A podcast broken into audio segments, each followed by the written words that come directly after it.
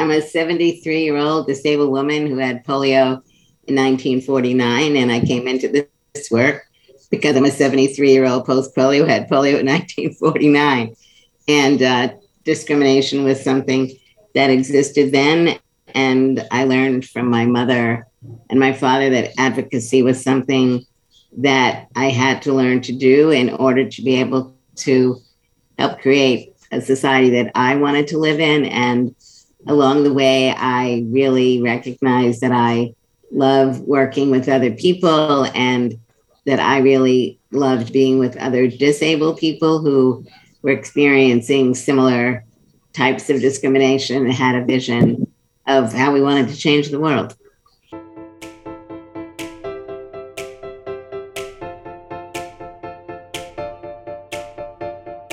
Welcome to Off Kilter, a podcast about the fight for economic liberation and what it will take to set us all free. Powered by the Century Foundation, I am Rebecca Vallas.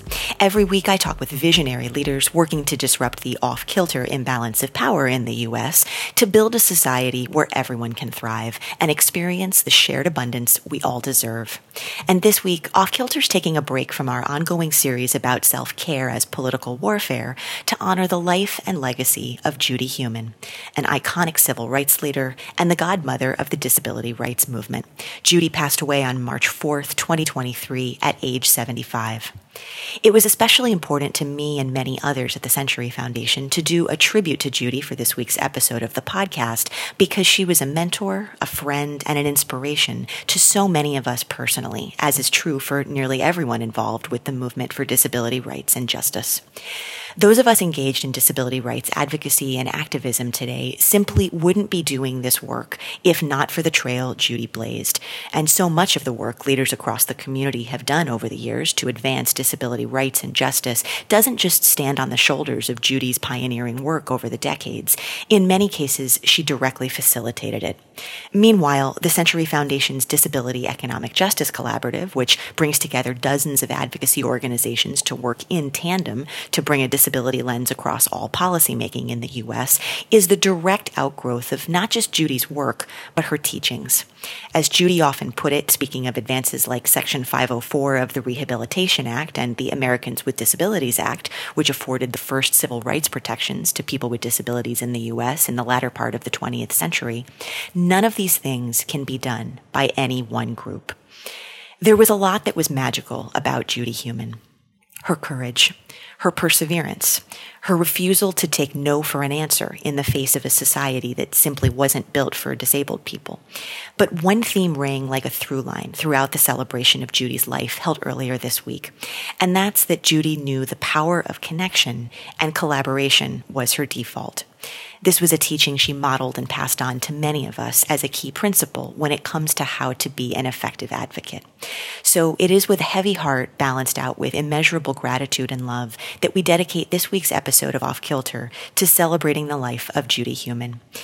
And it feels like the right place to start is to let Judy speak for herself. So, first, we'll turn to an excerpt of the conversation I had with Judy the last time she was a guest on this podcast in September of last year. She talks about what it was like for her and other disabled children growing up in the U.S. before there were disability civil rights protections. And she tells the story of what came to be known as the 504 sit ins, the longest takeover of a federal building in American history, which led to the enactment of Section 504 of the Rehabilitation Act and eventually the Americans with Disabilities Act itself. This was part of a conversation that also featured Rebecca Cokley and Mia Ives Rublee, who now leads CAP's Disability Justice Initiative, both of whom you'll hear referenced in the recording. Let's take a listen. For children that acquire their disabilities, the, the ability for parents to see their children who have one or more types of disabilities as being deserving of obtaining the same opportunities as their non-disabled children or non-disabled neighbors or family whatever is really very critical because like any family uh, the people that are helping raise the children really set an example. And so that's what i was saying earlier. Um, my parents really did not allow no to be something that they would just accept but in the time that I was growing up, uh, because there weren't any laws. And, you know, there was an organization called the March of Dimes. But as my mother learned uh, pretty early on, when I was like in the seventh or eighth grade, uh, the March of Dimes raised money uh, for research, but did not get involved politically. And what that basically meant was when I was denied the right to go to school because the principal said I was a fire hazard, and I had a teacher who was sent by the Board of Ed of New York City for only two and a half hours a week for basically first, second, third, and half of the fourth grade. And then I went to these special classes where at that point children stayed till they were 21, although we were in a regular school building and kids left in the sixth grade if they didn't have a disability. My mother and other mothers learned that if you had a child with a disability who couldn't get up and down steps or walk up and down steps in high school, that there were no high schools that were accessible. And so uh, kids were going back to home instruction. So my mom and other mothers organized with the Board of Ed and were able to get some of the schools made accessible. So that meant I was the first student in my HC 21 class to actually go to a high school. All of those things I think were very important. And, um, you know, I had the opportunity uh, both when I was going to segregated classes where I wasn't learning very much, but I was meeting kids who had different types of disabilities. And we were very much seeing that our expectations and our families' expectations, by and large, were not, not at all in line with what the Board of Ed or the employer or anyone else was really thinking about for us. So that really uh, started me and others at a young age beginning to think about what were the barriers. And for those of you who've watched Crip Camp, I think you know you'll see this group of disabled young people who um, were speaking up and out about what we wanted in our lives. And I think that's really what happened. We began to learn from the civil rights movement, the women's rights movement, the anti war movement, the aging movement, the Gray Panthers movement about how other people were organizing. And I think one of the, the problems that we face, and in many ways still face today, although social media I think is being very helpful in this regard, is the ability to come together, to work together, to organize together. And I think that's something that we've worked on um, reasonably successfully over the last number of decades. So, all those types of activities um, that really were putting us on a path of wanting to be able to be a part of the general society. And you know, we could talk about this stuff for days, but I think basically for the audience to understand, there was a real opportunity in the 1970s and 80s um, and 1990 where there were many things that were coming into alignment. Uh, the disability community, both for those of us with disabilities, were creating our own organizations, but there were other organizations like United Cerebral Palsy and um, the ARC, which works with people who have intellectual and developmental disabilities, and various veterans organizations that were beginning to come together and really working on creating many major pieces of legislation. The Individuals with Disabilities Education being one of the major ones that came about in December of 1975, and uh, Section uh, Section Five of the Rehabilitation Act of 1973 as amended, which had, amongst other provisions, Section 504, which made it illegal to discriminate against someone with a disability if, in fact, they were receiving money from the federal government. When the Civil Rights Act was passed in 1964, disability was not a part of that legislation.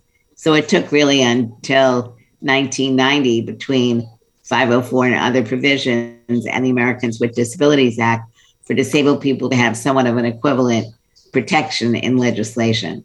But along that 20 year uh, trail, uh, we did see a maturing of the disability community, of the recognition that we as disabled people needed to be spokespersons. We needed to learn the legislative process, which I think we've been doing a much better job on than we were like the late 60s and early 70s.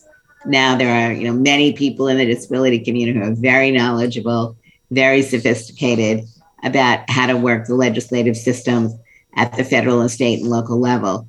I mean, I would say that, you know, right now the big issues that we're needing to work on um, are implementation of existing laws, and we will get into discussing some of the other issues like home and community based services. And Judy, staying with you for just a moment because I feel like it's it's worth continuing the history lesson here just a little bit before we get into closer to present day. You were a major driving force, as were, were several others that you're you're referencing who went to the um, legendary summer camp called called Camp Jened, which is featured in in Crip Camp, the documentary that you and I have both referenced. Um, you all were a major driving force behind the ultimate passage of key civil rights laws and regulations uh, for people with disabilities. But but these were much harder fought victories than I think a lot of folks may be aware who don't know that history. Talk a little bit about how you all came to kickstart what became the disability rights movement.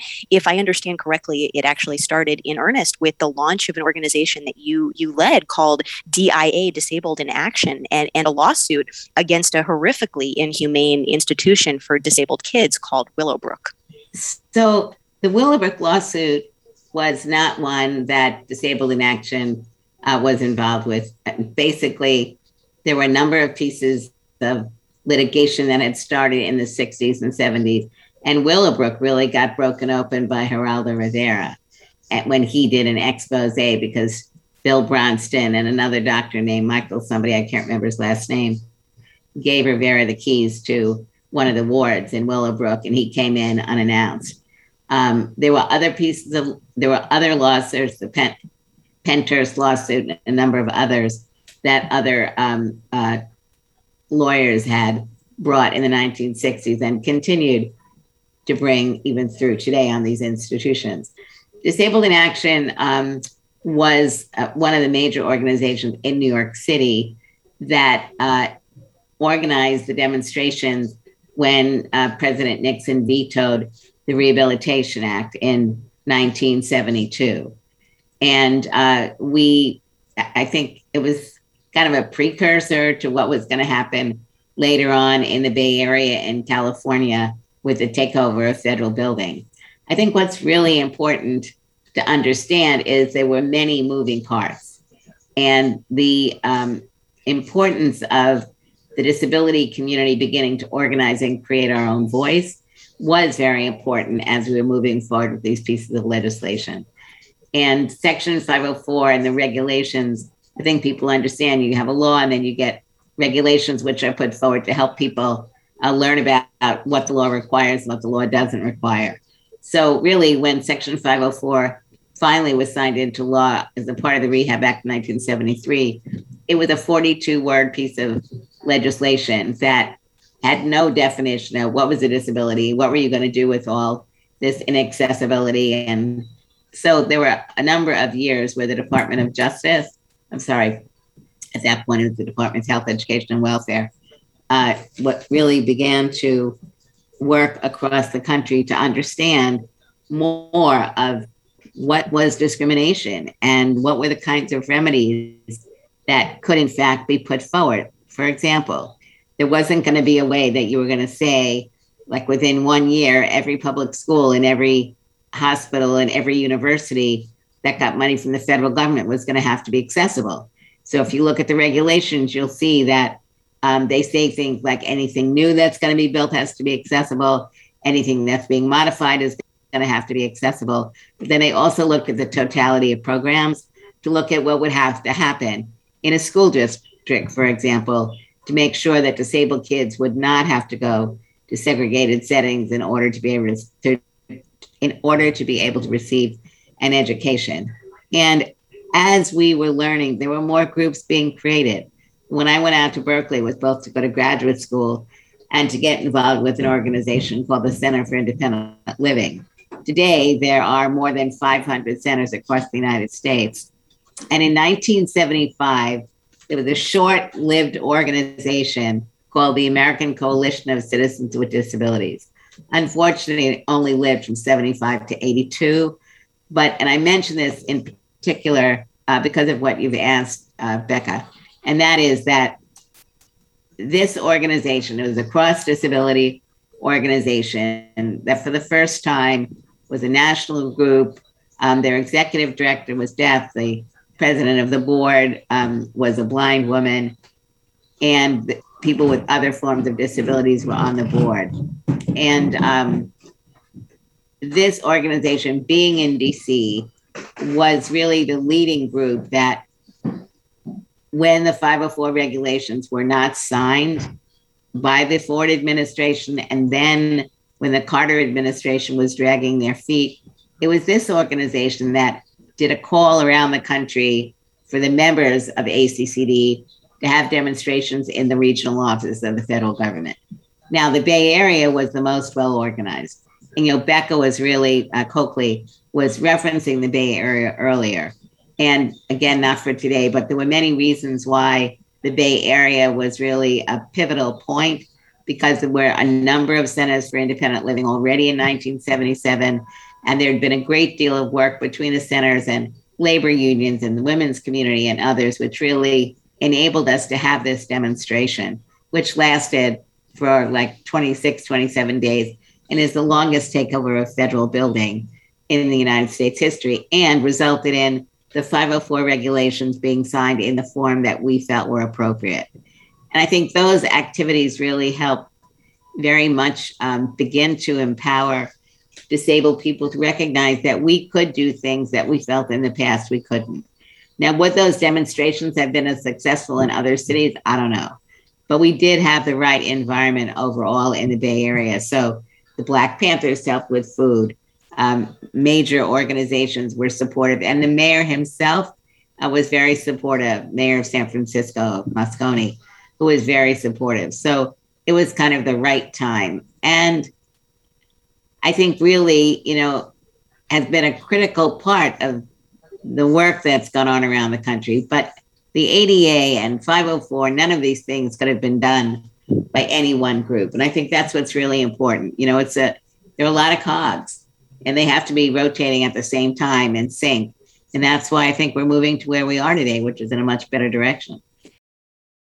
You can find the full conversation with Judy, Rebecca Cokley, Mia Ives Rublee, and Congresswoman Ayanna Pressley in our show notes for this episode or by scrolling back in our episode archive. The title of that episode is The Ongoing Fight for Disability Economic Justice 32 Years After the ADA. Many people discovered Judy Heumann thanks to the 2020 film Crip Camp, which is well worth the watch if you still haven't seen it. But Judy has long been a legend to disabled people around the globe and a mentor to nearly everyone in the movement for disability rights and justice. As was said in the celebration of her life earlier this week, while Judy may not have had any children of her own, at the same time, she had hundreds of children. And all of us who are part of the Century Foundation's Disability Economic Justice team and the Disability Economic Justice Justice Collaborative are proud to be Judy's children. So as we continue this tribute to the life and legacy of Judy Heumann, after the service on Wednesday of this week, I sat down with several members of the Century Foundation's Disability Economic Justice team to share our favorite memories of Judy, what we learned from her, how she inspired our work and careers, and to reflect on how the team and the collaborative literally wouldn't exist without the trail she blazed for all of us. Let's take a listen. Kings, Emily, Kim. It is super, super fun to get to sit down with all of you and um, and honor Judy's legacy. And I, I, wish I were spending time with all of you under better circumstances, but I have to say it's been really meaningful getting to spend this day with you and in community with so many folks across the disability community. Um, so, for context, we just came from the service um, at uh, at the the synagogue um, with I don't even know how many people were there. It was like overflow room after overflow room. The world came to celebrate Judy's life um, as as um, was what needed to happen. Um, uh, but we all we all felt like the right thing to do was to um, to take some time ourselves um, to really share some stories about um, about Judy to to share some personal memories. Uh, given that she really has been and, and was a mentor to to each of us in in different ways, I think it's fair to say none of us would be doing this work today and none of us would know each other and none of us would be in the roles that we're in um, if not for Judy Heumann. So um, I, I, know she's with us in spirit for this conversation mm-hmm. um, and uh, she's probably laughing at us and probably already has some kind of a criticism to offer about something I've said. She's shaking a finger somewhere up there. Um, but I'm going to kick this conversation off by asking each of you to um, introduce yourselves so that folks can hear your voices. And then um, I'm, I'm really looking forward to getting into this conversation. So, um, Kings, you are the newest um, of the bunch to come on Off Kilter. You've been, you're no stranger to the show because these days you're one of the producers of Off Kilter behind the scenes, but I'm really excited to have you on the airwaves. Um, uh, so share a little bit about who you are and how you come to this work. Yeah, absolutely. Um, so hi everyone. Uh, my name is Kings Floyd. My pronouns are she, her. I have the absolute pleasure of working with everyone around the table at the Century Foundation as part of the Disability Economic Justice Collaborative. Um, and I met Judy when I first moved to DC in 2016, but I had heard many, many wonderful things about her uh, from 14 years on, uh, and even before, without just recognizing that she was the force behind the power.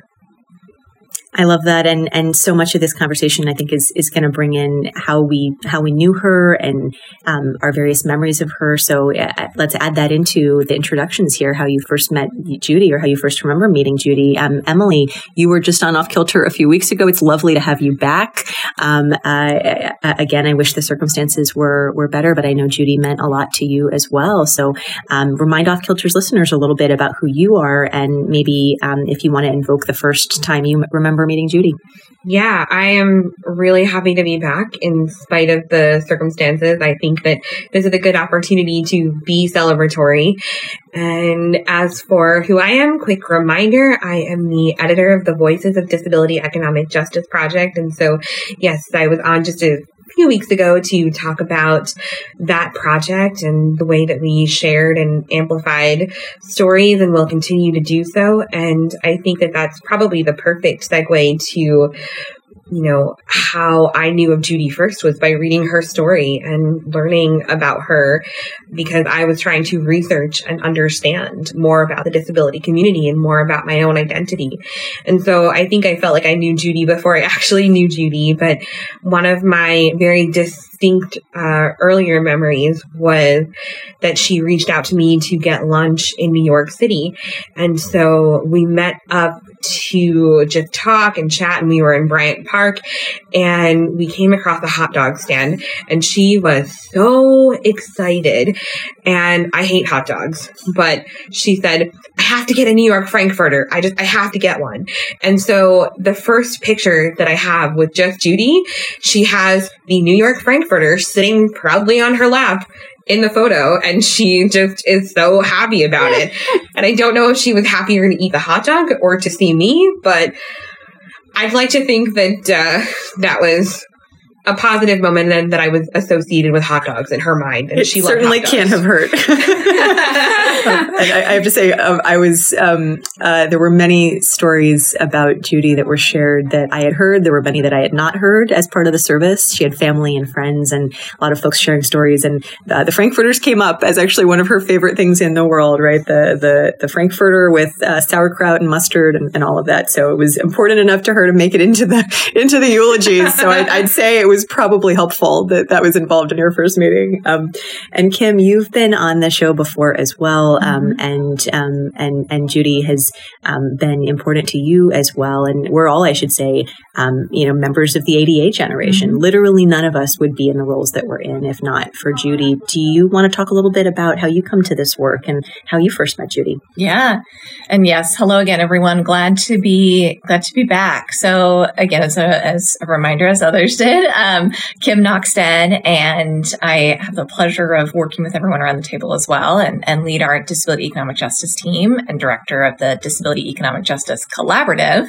um, which we got to see so many friends from the collaborative and friends from the community today, despite the sad circumstances. But in true Judy fashion, I feel like that's what she would have wanted is the coming together of everyone. Um, and even though it's not Judy's doing specifically getting to take over the restaurant today for lunch, I feel like is exactly what Judy would have wanted, um, and the toasts that were occurring.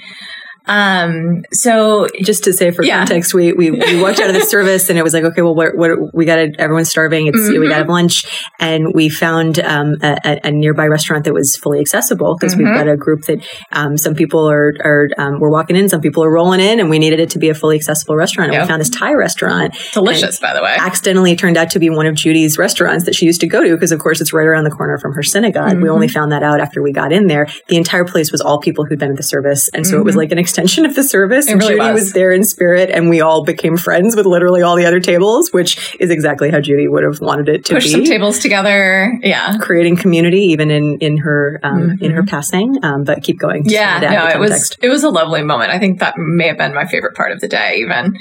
Um, yeah, so I Judy, you know, was instrumental to me, not more in the uh, getting to know her through my professional capacity versus personal, which I think so many folks shared today. Um, I remember her most as typically scolding me, um, even the first time I met her for not texting her enough. And I'm like, I'm just meeting you. You're Judy Heumann. You're this, you know, mother of the the entire disability rights movement and you're sitting here scolding me for not texting you when I didn't even have your number the first time, which is very classic. um, and then that continued throughout the entire time I've known her. Um, but uh, yeah, I think that's um, that also just is is Judy. And so you know, I know we'll share more about how she's impacted our work, but I feel like that also is just exactly who she is. Even if you are just starting to build a relationship with your with her, she's telling you, "Well, why didn't you know me sooner?" Yeah, yeah, yeah. I it's it's well put. And um, uh, just to say, right? I mean, this is going to be this is going to be a conversation that's going to have um, probably just as much laughter as it has sadness in it, Mhm. because um, Judy um, wanted and was very specific in her request for how she wanted um, her um, her service to go and, and wanted her um, her passing to be acknowledged. She wanted it to be a celebration of life, and so I think we're going to take that seriously and take that forward into this conversation. Um, and Judy brought a lot of laughter to a lot of people over the years, so it's hard not to um, to bring that in as we as we each remember her. So, um, Kings, I'm gonna I'm gonna bring you back in and, and bring this next question to you, which is um, to talk a little bit about what Judy's um, leadership and, um, and and her role as really the mother of the disability rights movement, um, what that what that has meant for you in in your life. One of the quotes that there were many that were incredibly powerful at this at the service shared by family friends others the rabbis at the synagogue it was just it was powerful speaker after powerful speaker but one of the moments that really resonated deeply for me was um, one of her family members noted that her lived experience made it impossible for people to think disability was a tragedy talk a little bit about what judy's uh, pioneering of the the disability rights movement as it's evolved um, uh, meant for you growing up Sure. Um, so I will be very upfront. I did not have disabled female role models in my life up until I was about 14. Um, and I met a, a few people, um, some of whom I'm in touch with now, but many of whom were just in so drastically different places in their lives that um, mentorship and engagement was uh, important, but I wouldn't say was the priority for all of the work that was going forward. Um, and you know, as as we saw at the Thai restaurant today, you know, Judy was part of the Disability Mentoring Coalition, and you know, just strongly believed in in mentorship. Um, so I think I had met her twice or three times, and she said, "Great, why aren't you coming to this event?" And it was like an AUCD conference, or it was it was something, and I was like, "Well, Judy, like it's." X amount of money, like I don't have a ticket. And she's like, oh, and she, you know, got on her phone, sent a couple of text messages. And she's like, you need to be there at six. And I was like, oh, okay, cool. That's fine. Yep. Just to redo my schedule a little bit. Um, and the idea that a fiery, disabled woman that not only didn't take no for an answer, but didn't ask the question to get no to begin with was incredibly influential because it suggested that I didn't have to ask permission for things that I wanted to be or identities that I wanted to embody in my life. Uh, and I had never had a disabled, female disabled role model that was so confident in who they were and so unapologetic with the help that they needed. It really allowed me to advocate personally for what I needed in my day to day life from a personal care perspective, which has been invaluable to me throughout my life. I love that story, mm-hmm. and um, there, there, Emily. It's a great segue into bringing you back in. Um, I, I, feel like a lot of what we heard this morning at the service, and a lot of what we all know in our in our bones, is Judy is someone who um, she created community with everything that she did. She didn't ever seek to do anything by herself. She was always bringing other folks along, even if you thought you barely knew her. You know, she was calling you up and saying, "Why don't you call me more?" Right, and and that certainly was my experience. Right after I I, you know, had thought I thought we just met, but apparently we were we were we were going to be friends, and that was what she had decided. Um, talk a little bit about what Judy's leadership in this movement um, meant to you, and um, and and um, anything you want to pull on from what Kings just shared. I think it's very interesting to consider the fact that I did grow up with someone who I considered a disabled role model, my mom. And my mom is younger than Judy, but they, you know, still grew up around the same time. And yet my mom was not really connected with the burgeoning disability rights movement at the time. And so that wasn't something that she was able to really pass on to me. And she always says that she taught me how to advocate, but I really taught her about disability pride. And that pride came from learning about people like Judy and understanding that I was part of a broader community and I wasn't just someone out on the sidelines who had no history, who had no identity. And also, I am a disabled Jewish New York female, right? And Judy is a disabled Jewish New Yorker. And so I think that I saw myself in her and originally I wanted to be a teacher too, and I ran into accessibility issues also. And so I think that really just resonated with me when I realized that there was somebody who came before me who was paving that pathway for me and I wasn't alone and I was somebody who had a culture behind me. I don't think I really had that concept when I was growing up, but as I started learning about the disability community, I realized, wow, I'm part of something that is so much bigger than myself. And that's incredible to me. And Judy wasn't the type of person who ever treated you like you didn't belong within the community. There was no hierarchy in the way that she treated anyone. Everybody was welcome in the way that she engaged. And you know, when I first started talking to her, I was like, oh my goodness, I'm talking to disability royalty. But she didn't make you feel that way. And she really cared about people. I mean, a few summers ago, I had a freak accident and I broke my leg. And I have a, a voicemail that I saved from her. And all it says is, girl, oh my God, call me. You know, and it was like two days after I was in the hospital. And when I didn't call her back because I was in the hospital, then she got my mom's number and started calling my mother. and that was Judy. She just cared about you and it didn't matter how busy she was. She wanted to know how you were doing. And I think that was when I realized you don't need to look at someone like Judy as royalty.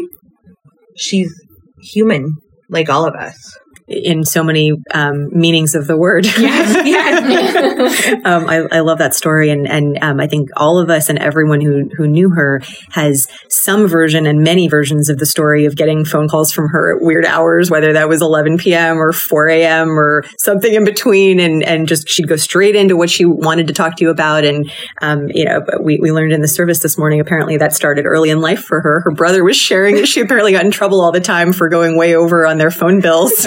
growing up as kids, which I have to say does not surprise me. But um, it was because she she she wanted she wanted to be in people's lives, and she wanted to um, she wanted to be in connection all the time. Um, Kim, I want to bring you in um, next, and um, I'm going to invoke some words from a dear friend and colleague uh, of all of ours, and that's mm-hmm. Rebecca Cokley, who is mm-hmm. also very much here in spirit in this conversation, and also her voice is heard elsewhere in this episode. Mm-hmm. So Cokley, you're with us today, and it was great being with her um, at the service earlier. Um, Rebecca Cokley wrote an op-ed memorializing um, Judy's legacy um, in uh, in CNN, and um, there's a particular line I want to share from that op-ed that um, I, I, think is a great segue into to bringing you back in, Kim, and and that's um, that quote: "Her work, Judy's work, started outside the system." But then she decided to be an infiltrator. She understood the importance of changing structures from the inside and from the outside. And Kim, that describes beautifully the very model of change that the team, the Disability Economic Justice team at the Century Foundation, um, holds dear. It's also the theory of change of the Disability Economic Justice Collaborative, but it also really describes your own work experience mm-hmm. as a, a, leader within the disability rights and, and justice movement yourself. And you've spent a lot of your time inside inside government, just mm-hmm. like you've spent time outside. Talk a little bit about what Judy's model um, has brought for you in terms of inspiring your own leadership in this work. Yeah, that that quote really resonated with me when I read it, and I thought um, Cokley did such a nice job of summarizing that. That piece uh, as well, I think, is one of the best written pieces about sort of the tribute to, to Judy. Um, yeah, you know, I, I, throughout the last few days, I really reflected on sort of my career and like what Judy has meant to me. And even the position I held in the White House, the director of disability policy for the Domestic Policy Council, like that idea of that position would not have existed had it not have been for Judy Heumann. I mean, it didn't exist before you. Right, right. But I mean, I like that position they they brought me in to be the first person, but the idea of that position, even acknowledging that disability one is a policy area, but even say like it's like even saying the words that it's we should have a person to direct disability policy across all domestic policy is so meaningful and it would just wouldn't have existed without people like Judy.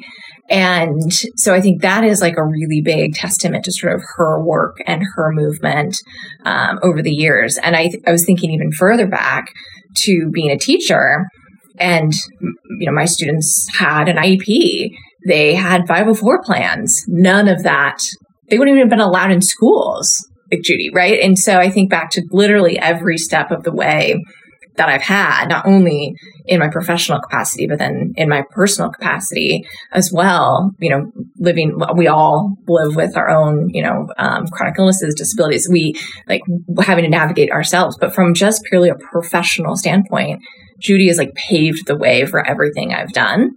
And so I think the idea of how she has, she knew she had to push the system and she did it in a way that often, you know, was uh, quite vocal. Um, and uh, she didn't resist, that is for sure. But then she also knew that at some point, she had to go inside the system and make a change. And those relationships mattered. And then when she left the system, she knew who to call to keep pushing. and as again, on you know the time of day when she would call would be all hours, um, and she would just kind of keep keep calling and keep pushing. And so she really knew how to navigate all sides of everything to just get the change that was needed. And it's like she was playing, you know, multi-layer chess while we were all still playing checkers. Yeah, I, I, love that, and, yeah. and the understanding that she brought and that she taught to so many of us, and mm-hmm. so many of the current leaders of the of the movement, whom she's really passing the torch to now, mm-hmm. um, as she, as Alice Wong put it, becomes a disabled ancestor. Yeah. Um, it, it, was that that inside outside game mm-hmm. that she so perfected, and that um, was was necessary to get to the point where you even had people who were part of an inside game right, right at all, who who cared about these issues. Emily, Yeah. you wanted to get in as well. Yes, because what Kim said really resonated with me. I know that there are many activists that I have encountered who feel that to be inside the system is to be a part of the oppression. And I really honor and understand that perspective. But as somebody who has also found myself inside many of these systems, Mhm. I have come to realize that Judy really models what it's like to balance that. Mhm. And I feel like, as someone who constantly grapples with being a part of the systems that do oppress us, Right. I really worry that maybe sometimes it can cause more harm than good. But then I realize if we don't have people who are willing to be those infiltrators in the first place, then we're not going to change the systems because we're not working within the systems. And so that to me is a huge part of Judy's legacy that I think we need to acknowledge. She showed us how to strike that balance. I, I love that. And I have to say, just the word infiltration, it's like, it's such a Judy word, right? Mhm. And it's a word that I use regularly in describing um, my own understanding of, of how to bring disability into work that often leaves the community behind. Mhm. Um, I, I um, to, to me, um, the the um, the story that I feel like wants to come into this moment is um, the origin of the Disability Justice Initiative at the Mhm. Center for American Progress. This was 20, 2016, and Rebecca Cokley and I are, you know, scheming. I don't know. I think we were at some bar in like DuPont having like glasses of, you know, cruddy liquor, being like, "What do we do?" Everything's like, you know, not not where it should be. Right? I'm trying to like uh, save Troy from doing any bleeps here. Um, and um, and what we what we started to to say was like, well, you know, what would what would Judy advise us to do? Like, how would how do we get there? Because the what we were running up against was we had all these organizations, um, uh, and I don't want to single out the Center for American Progress. They weren't they weren't the only one. We had all these organizations saying, yeah, but we don't do disability, and we had all these leaders in philanthropy saying we don't fund disability, and we were going, how do we break through? And we realized what we needed was infiltration. What we needed was instead of having folks banging on the door saying, let me in and bring me to the table, it was, well, how do we infiltrate these powerful institutions? And so Judy ended up actually becoming the reason we were able to launch the first ever disability project at a U.S. think tank, which is what the Disability Justice Initiative was, which is wild that in 2017, 2017, when it launched, it was the first. It, it should not have been possible to have taken that long. But Judy was the one who made it possible because she was then at the Ford Foundation she believed in infiltration. And that's what she said as we were talking with her. She got it immediately in that first phone call. She said, Oh, this is infiltration, mm-hmm. right? Like, I know what we're doing here. Yes, I will help you do this, right? Mm-hmm. When nobody else, mm-hmm. nobody else would say this is something to do. So that word infiltration really rings in, in my head to this day as a core teaching of Judy's that I have sought to carry forward um, and which really describes everything that we're doing here and everything we do with Maybe the collaborative. that's our next tattoo. Disabled infiltrators. I really like that idea. I like, yeah. Uh, before we started taping for context, we were starting to talk about like, you know, how do you honor Judy, and is it some kind of a tattoo that's a little feisty? So we'll we'll see if that's if that's where that goes.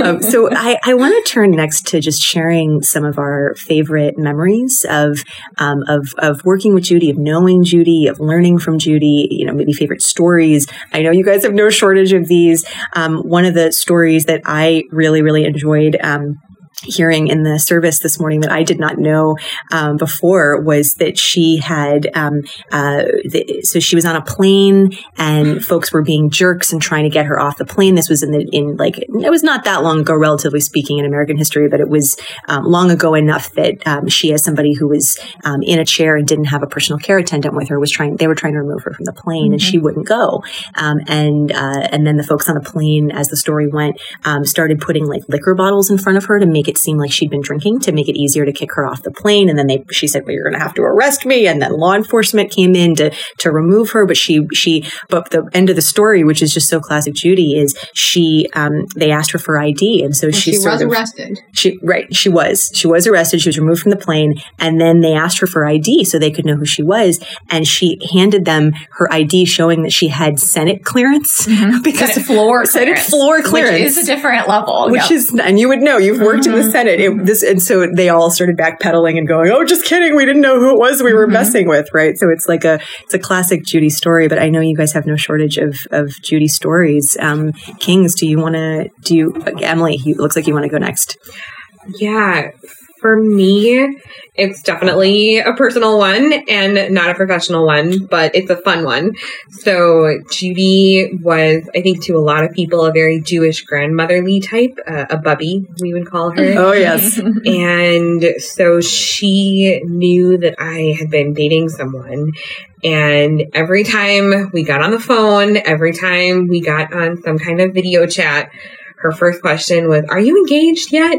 Every time. I think she asked me more than my own grandmother's asked me, to be quite honest with you. And um, I guess now it gets a little bit sad. I really wanted to tell her that I had started seeing somebody new and no, I'm not engaged, but he's a nice Jewish boy. I just wanted to tell her that. And uh, time goes by as it does. And so I didn't get the chance to tell her. But uh, I have a feeling that she's probably up somewhere cracking up because she knows now that she's in a lot of people's heads about, oh, are you seeing someone? Are you getting Mhm. married? Give me the gossip. And I think that was what I appreciated so much about her was it didn't feel like a professional relationship, even though that's how it started. She really wanted to know what's going on in your life Mhm. in honestly a very nosy way. but I think that was what made her so lovable and charming was she meant absolutely well when she wanted to ask you about your life. She did it because she was personally invested and it always made me smile. So no, Judy, I'm not engaged yet, but but I am dating someone, just so you know, in case you're listening. And he's a nice Jewish boy. A nice Jewish boy. She'd be she'd be filling. when you look up the um, the word yenta in the in the Yiddish dictionary, you just see a picture of Judy. Yeah, just her face right there. It's just and that's all they need. oh my god, I love it. Kings, what um what Judy stories do you want to tell? Um, I have I have two that are my favorite. One is a professional and one is a, a personal. Uh, but actually, they're both personal, I guess. Um, so I'll, I'll talk about first the first time that I worked with Judy. Um, I was finishing my fellowship at the National Council on Independent Living, and I was doing a project on disability pride. And disability pride is something that I struggled with a lot. As I've said, I didn't have a lot of disabled role models growing up. And so modeling behavior of strong, competent, feisty, independent, and however you interpret that word didn't exist for me. And I wanted to create this guide to talk with young people with disabilities about how to be proud about their identity. Not actually saying that it was something that I was also working on for myself. Um, and so uh, Kelly Buckland and Tim, you know, suggested I, uh, you know, reach out to Judy, and Judy met me for coffee, and I was like, "So Judy, like, what what would be advice to someone you? What would be advice you would give to someone that was looking to learn and foster disability pride?" And she goes, "Well, what do you think would be life lessons to learn to foster disability pride?" And I was like, "Well, I don't, I don't know. That's why I'm asking you." And so we, you know, I, you know, I, I guessed, I guessed a little bit here, I guessed a little bit there, and uh, I went on to interview numerous people about what disability pride meant to them. Fast forward about five years, and we are at Politics and Prose, and Judy is doing her book signing for Being Heumann. And uh, I am raising my hand, the microphone gets passed to me, and it's a question and answer portion. And I say, Judy, what advice would you give to people in the movement that are looking to mentor other young people to bring them in and help them feel a sense of empowerment in their community? She goes, Well, what would you do to make them feel a sense of empowerment in your community? I'm like, Judy, this is not my book signing. This is your book signing. Oh, but she knew what she was doing. And she, But she did, yeah. And she always wanted the like, well, what do you think? Mm-hmm. Yep. My other like super short one is I am a very crafty person. I think many people in this room know. Mhm. Um, I I love art supplies of any kind, and I loved pottery painting. I went pottery painting once. I was leaving the studio, and I almost literally ran into Judy. and I was like, "Oh, Judy, hi, how's it going?" I was like, "Oh, good. How are you?" And I'm like, "Good. Like, what are you doing here?" And she's like, "Well, I, I live here." And I was like, "I'm sorry, what?" And she's like, "Yeah, my apartment is the second floor, third floor up." And so I was, she was like, "What are you doing here?" And I was like, "Well, I'm I'm painting pottery." She's like, "Oh, when are we doing that?" And I was like, uh, "Whenever you want to, Judy." A year goes by, we finally get pottery on the books, and it is like a table of twelve people. Like it was me and Judy, and then two of our friends, and then her friend, and then their daughters, and you know, it turned into a party. And Judy is kind of making fun of herself a little bit in in a joking way uh, because we're all sitting there painting our pieces, and mine does not look, you know, anything better than a, a fourth grader. But Judy thinks hers looks even worse, and I'm like, Judy, you are good at so many different things.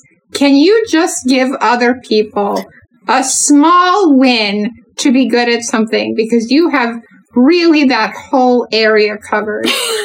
and she said, Well, no. I'm not good at calling people within certain hours. And the whole table just looked around and cracked up. Oh my and God. I remember being like, all right, well, Judy not only knows her strengths, but her weaknesses and or her lovable characteristics that we um, uh, engage with and endure because we love her. Um, but it just it, it resonated with me that she was both um, continuously questioning and continuously humble Mhm. in both of those, all of the experiences of when I uh, when I when she was here.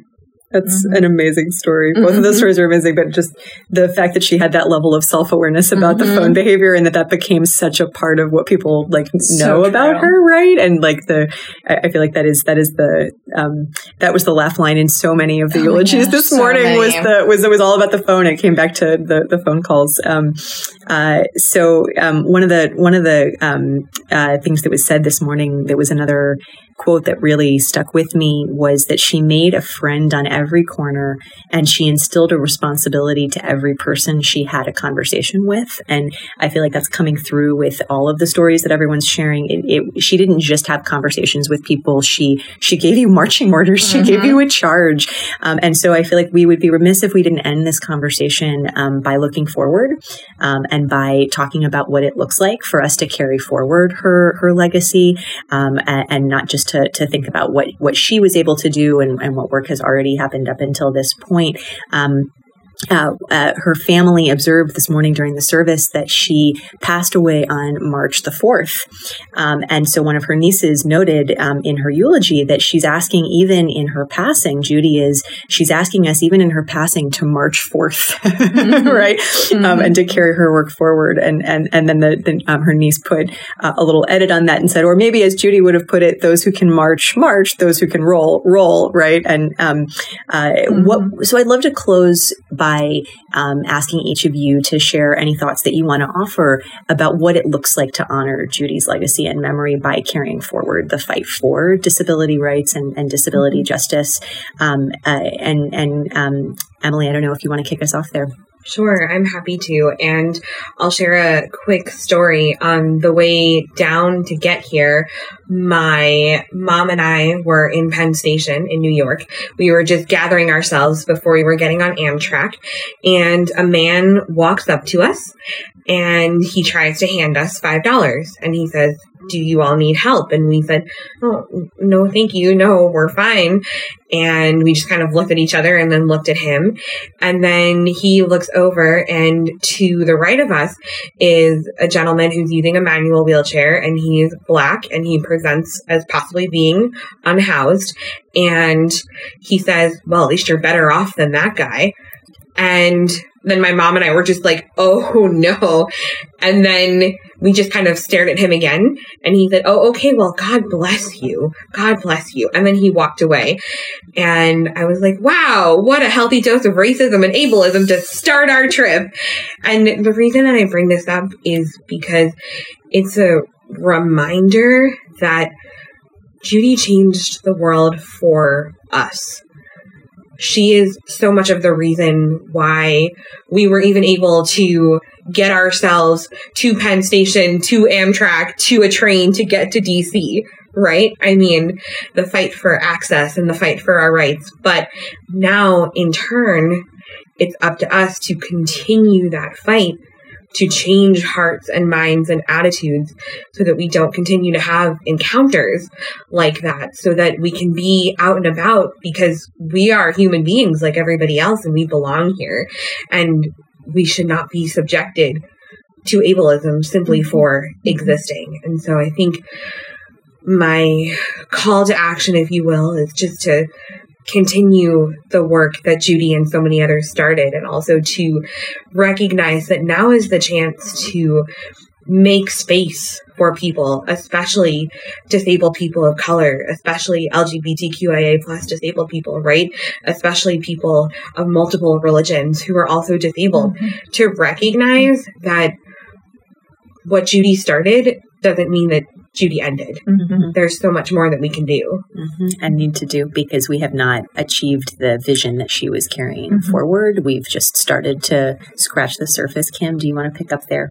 Yeah, sure. And I think I'll come in from like the policy side because um, you said so much the rest of it so well, Emily. Um, I think you know what Judy also started is to try to change the structures we talk about infiltrating. But the thing is we do still have so much of our systems that aren't working and need to change. And well, I would say they are working for some, they're not working for most. Um, and so we still need to make that change and we still need to kind of carry on her legacy of like not not just saying well i guess it's done and we let it go um, is, as I think you both said, uh, Kings and Emily, that, you know, Judy didn't take no for an answer. She didn't even ask the question to uh, allow no. And so I think that's sort of how we have to uh, infiltrate uh, the system and keep doing that to try to shape our policy. And as the work we're trying to do is really bring disability to everything we're doing. Because I think that's sort of where Judy took it. She took disability rights around the world. And we're just now trying to embed disability into everything since we know every issue is a disability issue. Now we just have to help everyone else realize that. Judy often would um, issue the clarion call that has now become something that's popularized enough that a lot of people don't know that it mm-hmm. was something that she really pioneered, and that's the um, the the the notion that disability rights are civil rights. Mm-hmm. Yep. Um, and we often say today every issue is a disability issue, yep. but of course this this stands on the scaffolding that mm-hmm. Um, that, that Judy pioneered. Um, Kings, what do you want to offer in terms of what what it looks like to carry forward Judy's legacy and memory by doing disability rights work.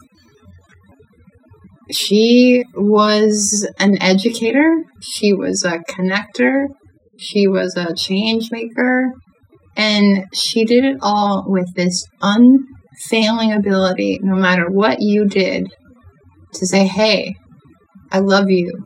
You're doing really good work. And so to be able to not only have love for yourself, but love for all of the people in the community that are doing the work around you. And to be able to turn those loving moments into teachable moments because mm-hmm. I think she did that so easily every mm-hmm. Mm-hmm. It's beautifully said. Um, and um, I, I feel like the right place to close this conversation because honestly, there just aren't really words that can do justice to a civil rights icon, the um, level of, of which Judy um, uh, was and has been um, uh, in in this lifetime. Mm-hmm. Um, uh, and I'm sure she's got other lifetimes where she's done amazing things too, knowing Judy. Um, uh, but um, Rebecca Cokley wrote in that op-ed that I mentioned before, which has so many beautiful words in it, that quote Judy in her life, in her work in her relationships and what she endured served as a reminder of where our community has been, but also a reminder of where we need to go. And um, this uh, uh, this this is not a conversation that we take lightly, as we all have it. Um, Judy is um, still very much with us and will be with the community for as long as all of us continue to do this work. Um, and none of us, I'll just repeat, would literally would be here doing this um, this work today if not for Judy's leadership and also, um, to your point, Kings, her mentorship. Um, so thank you, Judy, for everything that you um, just for everything, mm-hmm. for everything, and and for everything that you uh, did in your time on this earth individually for each of us, and for the movement and the community community that um, that we all call home. Um, we love you, and we um, and we miss you already. Those were the voices of Kings Floyd, Emily Ladau, and Kim Knackstedt of the Century Foundation's Disability Economic Justice Team.